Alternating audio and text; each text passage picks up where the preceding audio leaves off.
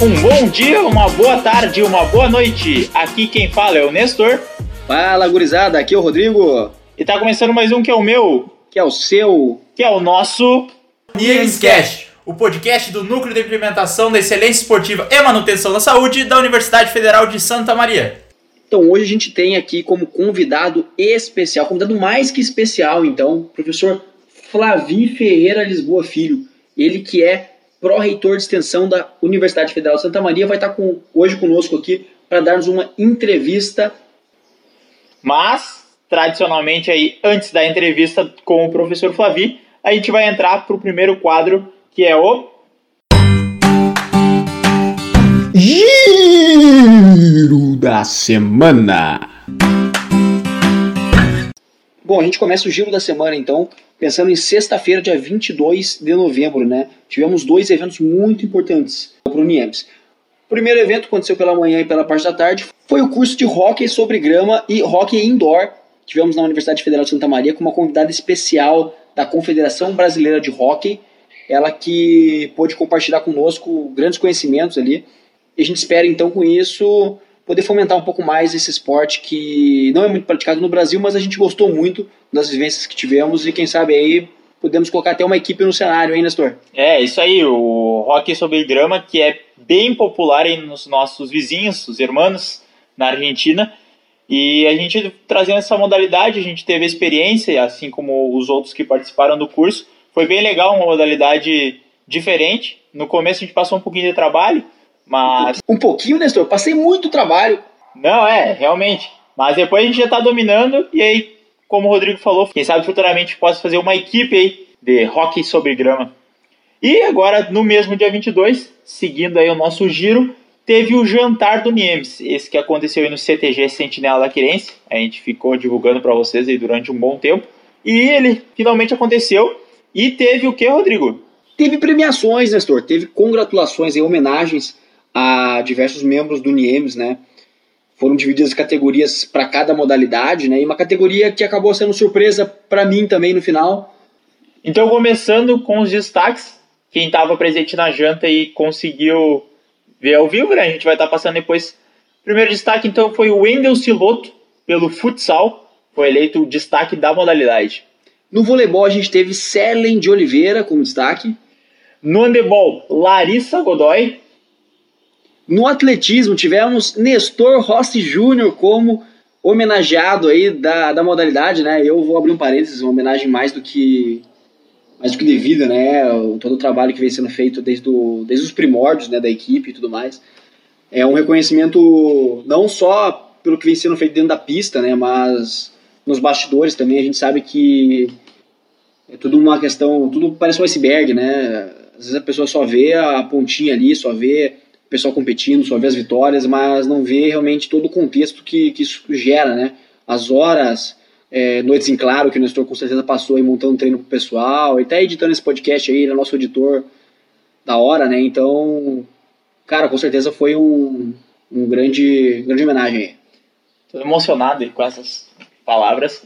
Mas a gente também teve um destaque geral em ações sociais e esportivas, que foi quem? Rodrigo Constantino, este que acabou de vos falar. Oba! É, recebeu destaque aí, as, passo dele, as minhas palavras também é um cara aí que está sempre correndo atrás, sempre resolvendo problema e às vezes acaba surgindo alguns imprevistos em cima da hora. Ele vai lá, ele que vai, resolve, corre atrás de liga para lugar, corre atrás de, de materiais que precisa, adesivo, sei lá.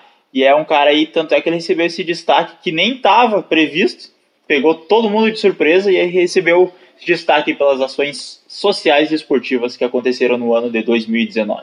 É, lembrando que as duas últimas homenagens, né, a do Nestor e a minha, foram surpresa, né? A gente não foi na competição, a gente não foi na premiação achando que ia ganhar alguma coisa, a gente até tinha escolhido outros nomes para as modalidades e tudo mais, mas no final acabou que houve uma virada de mesa aí, acabamos ganhando isso aí. A gente fica feliz, né? Fica muito feliz, muito contente com a, com toda a cerimônia e é sempre legal ver o trabalho da gente reconhecido, né? Isso só dá mais gás, só motiva a gente para continuar. Com certeza. Encerrando então o. Só senti falta de uma coisa lá no jantar do Niemes. Alguém chegando para nós e falando: vim pelo Niemescast. Eu senti falta disso e ninguém falou isso para mim lá. Mas nosso recado foi dado, então sempre sintam-se convidados é, para todos os eventos que o NIEMS for fazer aí para abertos à comunidade. E com certeza haverão próximos, eu quero ver mais dos ouvintes lá, com certeza. E vocês não têm desculpa de que não foram avisados ou que não sabiam, porque se vocês estão escutando esses podcasts, vocês sabem de tudo que acontece de eventos de, do NIEMS, porque a gente sempre avisa para vocês aqui em primeira mão. Às vezes, muito antes de estar tá qualquer coisa organizada, a gente já está falando o que vai acontecer para vocês. Exatamente, porque a gente quer que vocês planejem, né? É isso aí. Então a gente vai encerrando aí o nosso quadro, o nosso giro da semana. E a gente vai começar então agora a entrevista com o professor Flavi, que está presente aqui conosco neste episódio. Entrevista. Então, para começar nossa entrevista, quem é Flavi Ferreira Lisboa Filho? É, já começamos com uma pergunta difícil, né? Mas cumprimentar a quem estiver ouvindo aí o programa de hoje, dizer que é um prazer, uma satisfação poder participar, sei do êxito que vocês é, estão tendo. E para me ater a pergunta, então, agora, falar de si é sempre muito difícil, mas também é um exercício legal de ser feito, né? Eu acho que algo que eu poderia me autodefinir e que eu acho que constitui aquilo que de fato eu sou e a minha identidade é a escolha profissional que eu fiz. Acho que sou professor. Acho que diz muito daquilo que eu escolhi para minha vida e daquilo que eu acredito. Essa não que seja o primeiro item, mas em função dessa entrevista estar tá acontecendo aqui, acho que é isso. Sou um professor e escolhi isso como uma opção de vida. Né? Além de uma carreira acadêmica, de uma carreira profissional, para mim é uma escolha de vida. E também, outra, outra instância que tem grande importância na minha vida é a familiar. Então, sou um filho, procuro ser um bom filho, né? É, sou um irmão e sou um tio e procuro ser um tio bem legal com os meus sobrinhos. Né? Não é aquele só permissivo, mas aquele que também, se precisar, não puxa orelha, mas falo com jeitinho. Né? Eu acho que isso diz de mim, daquilo que eu sou. Ah, muito legal, professor, muito legal mesmo. É, a gente sabe também que o, que o senhor é pró-reitor de extensão aqui da, da, nossa universidade, né? E conta para nós como foi essa trajetória, né, até chegar nesse posto tão alto aqui da, da nossa UFSM. Enfim, é, eu acho que diz muito das escolhas que a gente vai fazendo ao longo desse percurso. Né? Eu fui aluno aqui da UFSM nas duas graduações que eu fiz e sempre me identifiquei muito com a nossa universidade. sou filho do município de Júlia Castilhos, que é próximo daqui, e naquele período é, todo mundo que ia para o ensino médio já estava de olho em Santa Maria. Né? O que, que eu vou fazer? O que, que eu vou estudar na UFSM? E comigo não foi diferente. A minha vida já foi atravessada pela UFSM desde aí do final do ensino fundamental e todo o ensino médio. E quando eu fiz o meu primeiro vestibular aqui, foi para a área de administração. Em 97 vim morar em Santa Maria. E aí conheci um outro universo. Vocês imaginam um cara de uma cidade pequena, que nem a Júlia de Castilhos, e que praticamente todo mundo se conhece. Daqui a pouco, pela primeira vez que sai da casa dos pais, vem é, conhecer uma nova realidade tem que aprender e se adaptar com ela. E desde o início tive uma, sempre gostei muito dos meus professores, da relação que tinha com eles, e aqui dentro da universidade acho que comecei a admirar o trabalho que eles faziam e a maneira também como eram reconhecidos pelos seus trabalhos. Eu acho que essa é uma dificuldade que a nossa sociedade tem, é também reconhecer o trabalho dos professores da educação básica. Isso é bastante difícil, é um trabalho árduo, é um trabalho de muita dedicação, muito comprometimento, mas pouca valorização e às vezes do ponto de vista simbólica e também financeiro. E aqui dentro da universidade a gente encontra uma outra perspectiva. Uh, os professores da carreira do magistério superior têm um reconhecimento diferenciado pelo seu trabalho. E esse universo foi me envolvendo, foi me envolvendo e desde o primeiro semestre já passei a ser aluno de iniciação científica e nunca mais parei. E em seguida fiz um novo vestibular para relações públicas e aquela época dava para fazer duas faculdades. E aí fui me envolvendo com o cotidiano da universidade, entendendo como é que ela funcionava, a estrutura dela, é, a própria burocracia da universidade. A gente aprende muito dos trâmites aqui, como é que acontece. E quando vê, está completamente envolvido em tudo isso. E como tudo que é, é, jovem que chega ali no final do curso, aquela preocupação está acabando. E agora o que, que eu vou fazer da minha vida? É, né? é uma grande preocupação. É uma grande preocupação. E aí eu pensei, bom, vou fazer meu estágio aí de administração lá em julho, na cooperativa, que era a maior empresa que tinha na cidade. Digo, ali vou seguir a minha vida profissional trabalhando, então. Numa área que desse uma interface entre administração e relações públicas, que é a comunicação interna. E aí fiz o estágio e digo, bom, tem chance de ser contratado e ficar por aqui, né? Nesse mesmo período, quando eu terminei, eu terminei RP em maio, em setembro me formei em administração. Nesse período, abriu uma seleção para substituto aqui na UFSM. E naquela época não pedia que tivesse mestrado para fazer. E eu me inscrevi na seleção, passei em primeiro lugar, e me chamaram para trabalhar então no Departamento de Ciências Administrativas e iniciou minha carreira profissional ali, em 2002. Fiquei dois anos de substituto, dividindo sala com os meus colegas e aprendendo cada vez mais dessa universidade, se envolvendo com ela, depois já entrei no mestrado aqui mesmo. Fiz o mestrado em um ano, porque queria me inscrever num concurso público. Então, na verdade, faltaram dois dias para fechar um ano do mestrado. E muito apaixonado pela UFSM. Não deu certo. Primeiro concurso não deu certo, é isso mesmo. Aí fui tentando a vida em outras instituições depois que venci o meu contrato aqui. Seguida, fiz concurso para a Unipampa, fui professor lá no campus de São Borja, cinco anos durante a implantação, os primeiros anos respondendo ao campus sede UFSM, que não existia a Universidade Unipampa ainda, foi criado um pouquinho depois do que os concursos. E depois fiz um novo concurso e vim para o UFSM. Voltei para casa, como eu sempre digo, né? E essa saída, o tempo que eu fiquei fora, foi muito importante para um aprendizado fora, com outras instituições, outras uh, formas de funcionamento e voltar para casa foi um grande presente.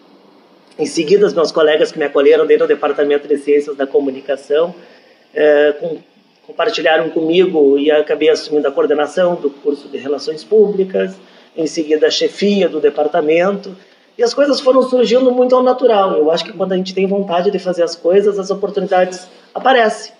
E assim foi que depois dali vim para o gabinete do reitor a convite deles para implantar um setor de assessoria de comunicação no gabinete. Trabalho que eu gostei muito de fazer.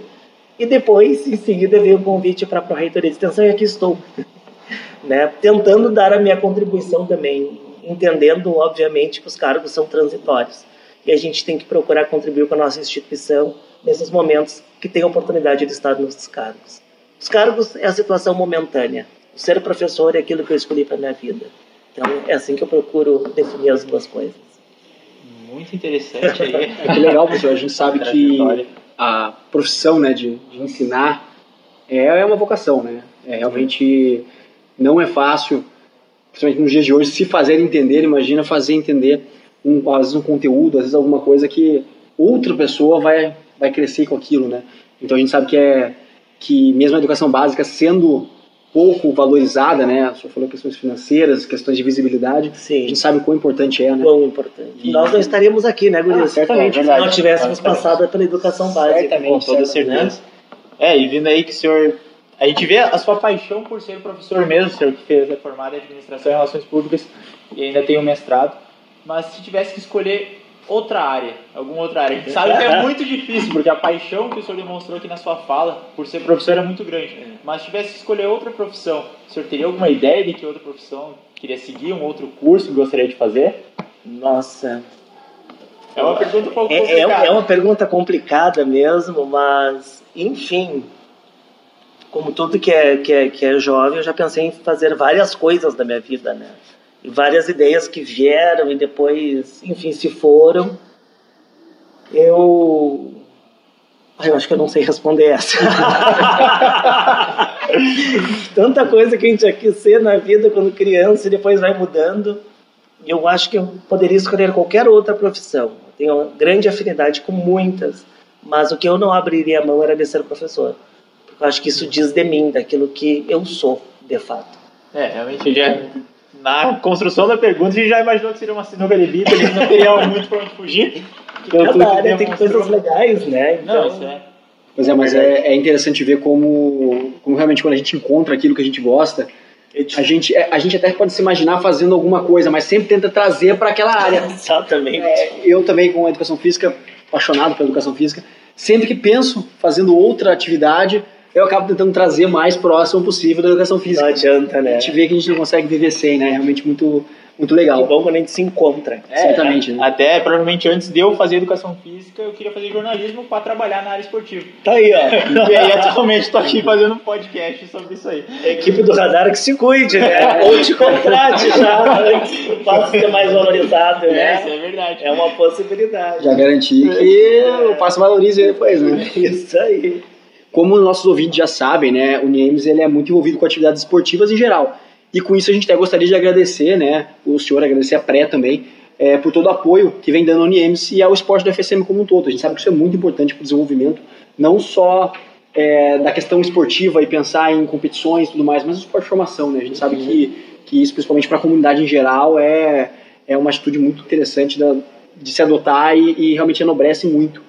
Sem dúvida. É, pensando nisso, pensando nesse apoio, é, a gente consegue fornecer então para todos que, que, que querem, né, todos que têm a, a, a possibilidade de estar junto, um, talvez um olhar diferenciado sobre a própria universidade. né? Muitas vezes a gente acaba encontrando pessoas lá fora que, é, é, às vezes por uma condição financeira um pouco menos é, menos favorável, né, uma vulnerabilidade social, é, não teria esse, não, não tem essa ambição, essa aspiração de, de estar na universidade, mas acaba entrando em contato com alguns projetos e acaba se espelhando nos monitores do projeto de Verdade. alguma forma, né, de de estar aqui dentro da universidade. E com isso a gente tenta trazer então o esporte para perto do senhor. Vamos ver. O senhor já foi envolvido em algum esporte? O senhor atualmente pratica alguma coisa? Como é que o senhor mantém a qualidade de vida? Que tudo isso, afinal, envolve né, as atividades. É, não necessariamente esportes, é, digamos, os, esportes mais característicos, futebol, futsal, voleibol. Não, mas a atividade. O senhor é envolvido com alguma atividade esportiva? Alguma coisa com manutenção da saúde? Conta para nós, professor. Ah, aí vem uma, uma frustração. Vou ter que falar de uma frustração que é nunca participei de nenhum esporte de competição, né, ou pelo menos desses mais habituais também que a gente vê a gurizada praticando. Nunca tive uma afinidade muito grande, mas eu acho que o, o esporte ele está para além disso tudo, porque o esporte está muito atrelado à questão da qualidade de vida, à sociabilidade, a uma série de coisas. E hoje é, que eu pratico e me encontrei, pelo menos, é, no treino de funcional. Eu acho que isso ajuda a dar uma maior qualidade de vida. É, é uma educadora física, né, com quem eu faço esse treinamento, e eu noto uma diferença bastante grande. Então, acho que sim, esporte é vida, esporte é qualidade, e a gente tem que fazer isso e deixar as competições para aqueles que enfim, têm condições de fazer, né? E acho que também tem um espaço de sociabilidade que se abre no futebol, ou no futebol, no esporte, por exemplo, no futebol, quando as turmas se encontram para jogar e etc. Eu não sou da turma que joga futebol, não jogo vôlei, não jogo basquete, mas como brasileiro a gente tem o, o hábito de acompanhar os times que a gente gosta quando está jogando. E mesmo quando a gente está na audiência, tem um espaço de sociabilidade ali bacana, que a gente se encontra com outros torcedores que também se identificam e compartilham da paixão que a gente tem por um time do coração, ou às vezes quando vê o nosso país jogando, ou às vezes até quando a gente está brabo com o time do nosso país jogando, dá uma vontadezinha de torcer para o outro, depois tu diz, não, vou continuar aqui com o time. Acho que é a, a relação maior é essa, mas eu acho que é fundamental. E tenho achado muito bacana alguns programas uh, do CEFID, a exemplo aqui que eu vejo acontecer na reitoria da ginástica laboral, eu acho que é um momento bem importante para o trabalhador que tem oportunidade de, enfim, participar de uma atividade assim. Sei que existem outras iniciativas junto à Pró-Reitoria de Gestão de Pessoas, na qualidade de vida do servidor, que tentam aproximar essa relação com o esporte. E o esporte, ele permite uma interface muito grande com a sociedade, né? Eu acho que é um, uma maneira qualificada de fazer isso. Tanto para aquele que vai em busca de uma saúde melhor, de uma qualidade de vida, é, quanto da representação da nossa universidade quando a gente encontra atletas de alto rendimento, como a gente vê no NIEMES, né? competindo, defendendo a nossa universidade e sendo reconhecido nacional e internacionalmente por esses resultados. Então, acho que tudo isso é muito legal e é o esporte que possibilita. Eu não sei, vou fazer uma crítica aqui a, ao que às vezes a gente vê acontecer, especialmente na educação básica. É, eu sou de um tempo que o professor de educação física às vezes só pegava a bola e dizia os gurias vão jogar bola e as gurias vão jogar vôlei. E virem-se, não conversava sobre a importância da saúde, da qualidade de vida, de pensar que o esporte não tem que ter essa marcação de gênero. Pelo contrário, que existe muito mais do que futebol e voleibol, que os dois são bacanas, mas tem muito mais do que isso. Então, eu acho que se a gente conseguisse trabalhar isso desde os anos iniciais com as crianças, talvez nós tivéssemos adultos com uma relação diferenciada também com o esporte mais adiante ou pelo menos no cuidado da sua qualidade de vida e bem-estar, né? É, isso é uma crítica bem forte que a gente dentro do curso, principalmente na licenciatura trabalha, sempre discute em aula, que foi períodos da educação física que Sim. acabou tendo essa exclusão um pouco maior, foi separado por gênero ali, futebol é dos gurias, o vôlei é das Sim. gurias, mas é algo que atualmente já não se trabalha mais, atualmente a gente inclusive trabalha quanto mais inclusivo com pessoas com deficiência, tanto homens quanto mulheres transgêneros, todo mundo trabalhando e fazendo educação física que é para todos, né? Que a educação física é principalmente para ser inclusiva, que todos tenham acesso. A educação é assim. Exato. Porque a gente está aqui na universidade lutando para isso, né? Que Exatamente. todo mundo tenha acesso. Então a educação física na aula, lá na escola, lá na educação básica, é justamente isso, que os esportes sejam adaptados para que todos possam fazer, todos possam praticar e claro, aqueles que sim têm um desempenho maior, aqueles que se interessam possam competir competitivamente. Mas a educação física, a educação física é para ser inclusiva e para ser de todos os alunos. É, eu acho que essa pegada faria toda a diferença mesmo na formação das gerações que hoje estão com a minha idade, por exemplo, mas pode fazer a diferença na vida daqueles que estão hoje. É, para ver o impacto disso só daqui 20 anos, Exatamente. 30 anos, que aí vão ser adultos, que a gente vai conseguir dimensificar aí. Esse, é verdade. Pois impacto. é, e se a gente for pensar que realmente daqui a 20, 30 anos a gente começa a perceber essas, é, Diferença, essas diferenças, né? A gente consegue aproximar então a criança do esporte, a é. criança da atividade física, né? Porque é importante para o futuro. Uhum. Porque muitos dos adultos às vezes não se cuidam porque não tem nenhuma afinidade por nenhum tipo de esporte, porque não foram introduzidos corretamente na questão de atividades físicas, né? Exatamente. E aí depois chega numa, numa, numa fase adulta, chega no, é, no envelhecimento, vai acabando, vai, vai, tendo é, problemas de saúde, coisas do gênero. Então, realmente é uma coisa muito importante. É. Até eu posso dar um exemplo aí de uma dissertação de, de mestrado que eu orientei ali na comunicação de uma jornalista, ela se chama Laura Steffen, hoje é aluna do doutorado e está intercâmbio na, na tá fazendo o doutorado de sanduíche na Austrália. Na dissertação de mestrado dela, ela analisou uma série de reportagem especial que saiu no Jornal Nacional, é, que apresentava cada dia a história de vida de um dos jogadores que estava escalado para participar do nosso time na Copa do Mundo, né? E foi um conjunto, acho que são 22, 21 22 jogadores que compunham a, a seleção e ela analisou todo esse material.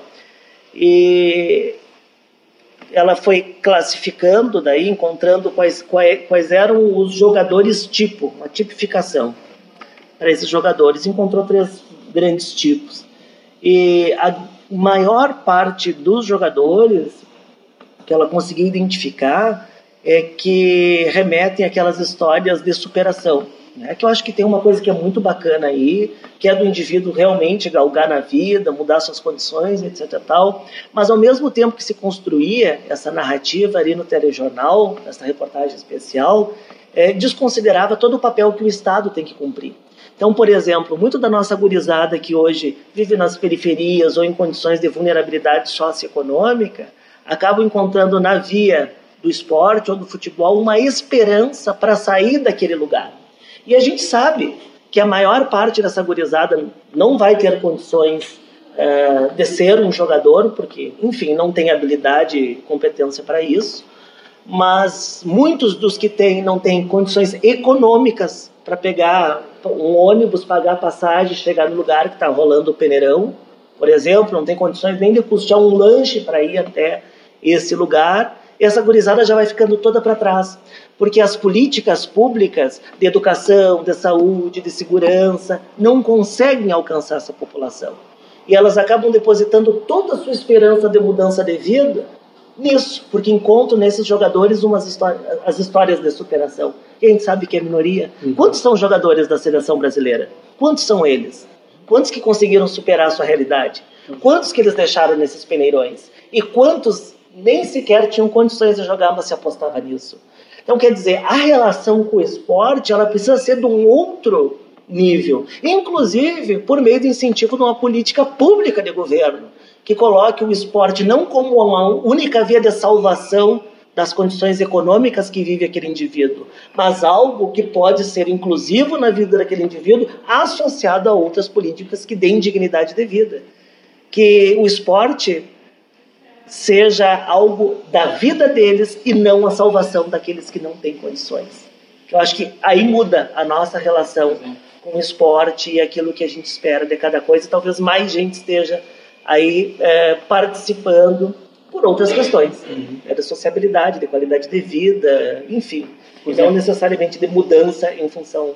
Pois é, porque o esporte tem tanto a oferecer, né? Quando a gente pensa nas questões de formação do indivíduo, nas questões lúdicas, né? Então, quer dizer, desde é, eu poder me reunir com os amigos para poder jogar um futebol, para poder é, fazer um treino de uma outra modalidade qualquer, para a gente poder se divertir, é. é, é, tão, é tão bom, é tão nobre isso, uhum. né? Que, que chega a ser triste a gente ver uma, uma situação onde a pessoa ela perde isso, porque não existe mais o lúdico quando se pensa na única salvação de vida exatamente, Exatamente, Então, quando a criança vem desde cedo, desde berço, por quê? Porque os pais também alimentam isso, porque vem como a válvula de escape. Sim. Então a criança, a criança acaba se desenvolvendo toda em cima disso, em cima da pressão esportiva, para tentar se tornar um dos pouquíssimos jogadores que vão ascender na modalidade e vão realmente conseguir ganhar um, uma condição financeira. Exato. E responsáveis pela mudança da, da, da, da, vida, das condições econômicas de toda uma família, uhum. de gerações dentro desta família. É, um, é uma carga muito pesada para deixar sobre é, uma pessoa, né? E, aí, e aí, às vezes é uma criança ainda, um adolescente Exatamente. que tem essa responsabilidade, que tem que ir correndo atrás, às vezes faltar a própria aula para poder correr atrás do sucesso da família, né? Exatamente. Então eu acho que deveria ser um outro tipo de escolha e não uma pressão como a única possibilidade de mudar de vida, mas uma das possibilidades e que fosse uma escolha daí em função da paixão, da própria competência, aptidão que tem para aquela modalidade. Pois é, igual o Nestor falou, às vezes a criança não frequenta a escola, não realmente não tem aulas de educação formal, para poder tentar ascender dessa forma. E a gente é. sabe que, pelo menos estatisticamente falando, é, a, a, minoria, a minoria é muito mais fácil você ascender é, com o estudo, né? Sim. Então, é, cursar então todas as, as, graduações básicas, médio, toda a questão formal, fazer uma graduação é muito mais fácil ascender dessa forma do que realmente no futebol. Mas existe uma questão distorcida, muitas vezes, da, da, das pessoas que tentam atingir esse objetivo dessa forma. E, e isso acaba prejudicando a criança no futuro. E deturpa o valor do esporte, né? Exatamente. Né? do que o esporte teria. É, porque acaba formando, acaba virando um adulto que nem vira um jogador profissional e nem tem uma formação superior, muitas vezes não tem um ensino básico completo, um ensino fundamental Exatamente, que é a realidade de muitos. E, e aí acaba se tornando mais um problema social. o que resta para ele é injetar as, talvez as frustrações e todo o desejo de ser jogador de futebol no filho dele. Exatamente. E repete esse ciclo é incrível como a gente vê exemplos disso acontecer, né? Só que não dá para dizer nomes, é um programa é. e afinal de contas a gente tem que preservar daí. Mas tem exemplos que às vezes são mais próximos do que a gente imagina, né? Pois é. É, depois dessa belíssima fala aí, dessa nossa discussão aí que rendeu bastante, a gente vai encerrando o episódio de hoje. A gente vai agradecendo ao professor Flavinho, então, é, por toda a disponibilidade. É, a gente sabe que é uma agenda cheia, uma agenda lotada, o pró-reitor de extensão, professor da universidade, mas a gente agradece muito. O Niemes agradece muito, não só pelo pela possibilidade de estar com a gente hoje aqui, mas por todo o apoio que, que vem dando para a gente. A gente sabe quão difícil é iniciar, iniciar uma, uma atividade, tentar realmente trazer a comunidade para dentro da universidade, né?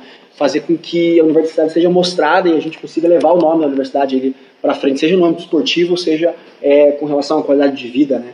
Então a gente agradece muito. Muito obrigado, professor. Eu que agradeço a oportunidade de estar com vocês aí. A boa da semana. Então, para a semana que vem, nosso quadro Boa da Semana traz uma, mais uma premiação, né? Que a nossa equipe vai ter a honra de receber com decorações pelo Troféu Faergs, né?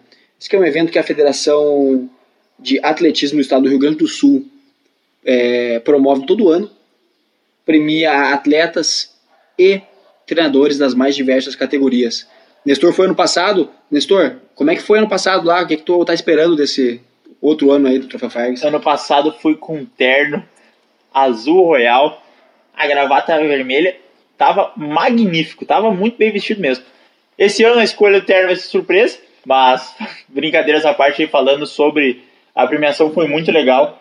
É, ter esse contato é, é uma iniciativa muito, muito, muito interessante, muito legal por parte da federação de estar tá premiando realmente os melhores do ano, os que se destacaram dentro das equipes esportivas e faz justamente aquilo que o jantar do Niemes também faz, faz com que a gente se dedique ainda mais a praticar as modalidades e a ter um incentivo, né, para talvez tentar conseguir no próximo ano também. Certamente, também é uma grande oportunidade da gente poder rever alguns colegas e amigos, né, que a gente encontra nas competições aí do atletismo afora, né, do, do estado. E é uma chance que a gente tem de rever, conversar um pouco, trocar experiências, né, sempre bom. Esse ano vamos em oito pessoas, né, vamos de treinadores, vamos eu, Nestor, Cairan Rios Igor Chardon. Já de atletas, vamos de Adriano Veloso, André Vargas de Sena, Daniel Ortiz e Kathleen de Lima. Né, vamos compor aí os indicados, né? Nas indicações tivemos ainda a Bruna Teixeira, foi também mais uma indicada por nós, mas ela não vai conseguir comparecer, então a gente não vai ter o prazer de, de tê-la na premiação. Nessa premiação, além dos treinadores e atletas de destaque, também tem um prêmio referente aos amigos do atletismo, que esse ano foram indicados o nosso magnífico reitor, Paulo Afonso Burman, e o vice-reitor Luciano Schuch. Eles que nos apoiaram nas ações, apoiaram o atletismo e durante todo o ano de 2019 vão receber essa homenagem de amigos do atletismo. Certamente vai ser uma cerimônia muito bonita, muito legal. Ano passado também foi, foi bem legal, então a gente espera que esse ano a gente consiga voltar todos felizes, né? Todo mundo muito bem vestido também. Para não mostrar que o atletismo também não é só pessoal suado na pista. Então a gente vai se dirigindo aos finalmente de mais um episódio, mas antes aí tem um recadinho do professor Luiz.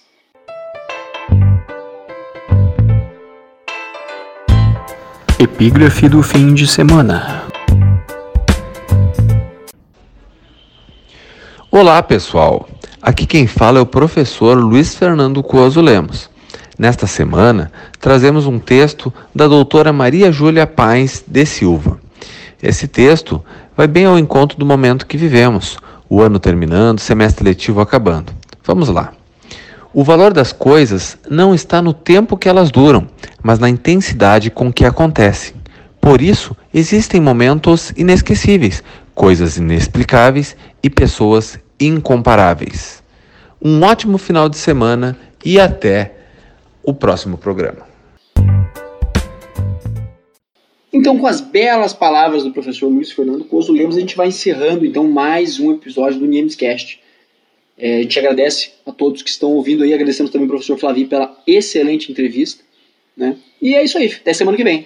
É, realmente a entrevista do professor Flavinho regerou muita discussão, mas antes de eu falar o meu abraço, o meu fui, hidratem-se, gurizada. Nossa, eu tava esquecendo disso, Nestor. Ainda bem que você é um cara sensato, um cara que com certeza anota na sua agenda toda vez que vai tomar água.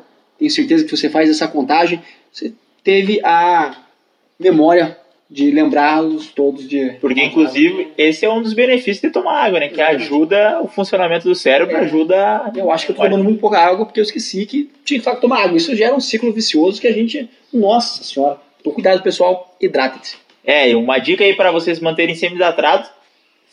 Uma dica aí para vocês se manterem sempre hidratados é andarem com grandes garrafas, que aí tem um conteúdo de água maior, vocês conseguem ficar bebendo por mais tempo. E a preguiça de encher a garrafa na torneira e ela se torna menor, porque tu tem mais conteúdo de água para beber por um tempo mais longo. Certamente, já vi várias vezes o Nestor carregando né, aquelas, aqueles galões de 20 litros nas costas. Ainda bem que ainda faz o exercício, né? E ele sempre leva um canudinho com ele, então fica bem fácil realmente de se mover aí durante o dia e consumir altas quantidades de água, né? O cara muito hidratado, o Nestor. É, realmente. Porque água é vida e Nestor é vida. Beleza, então a gente vai encerrando o episódio aí com essas palavras do Rodrigo. Até semana que vem, gurizada. Um forte abraço, valeu e eu fui! Fui!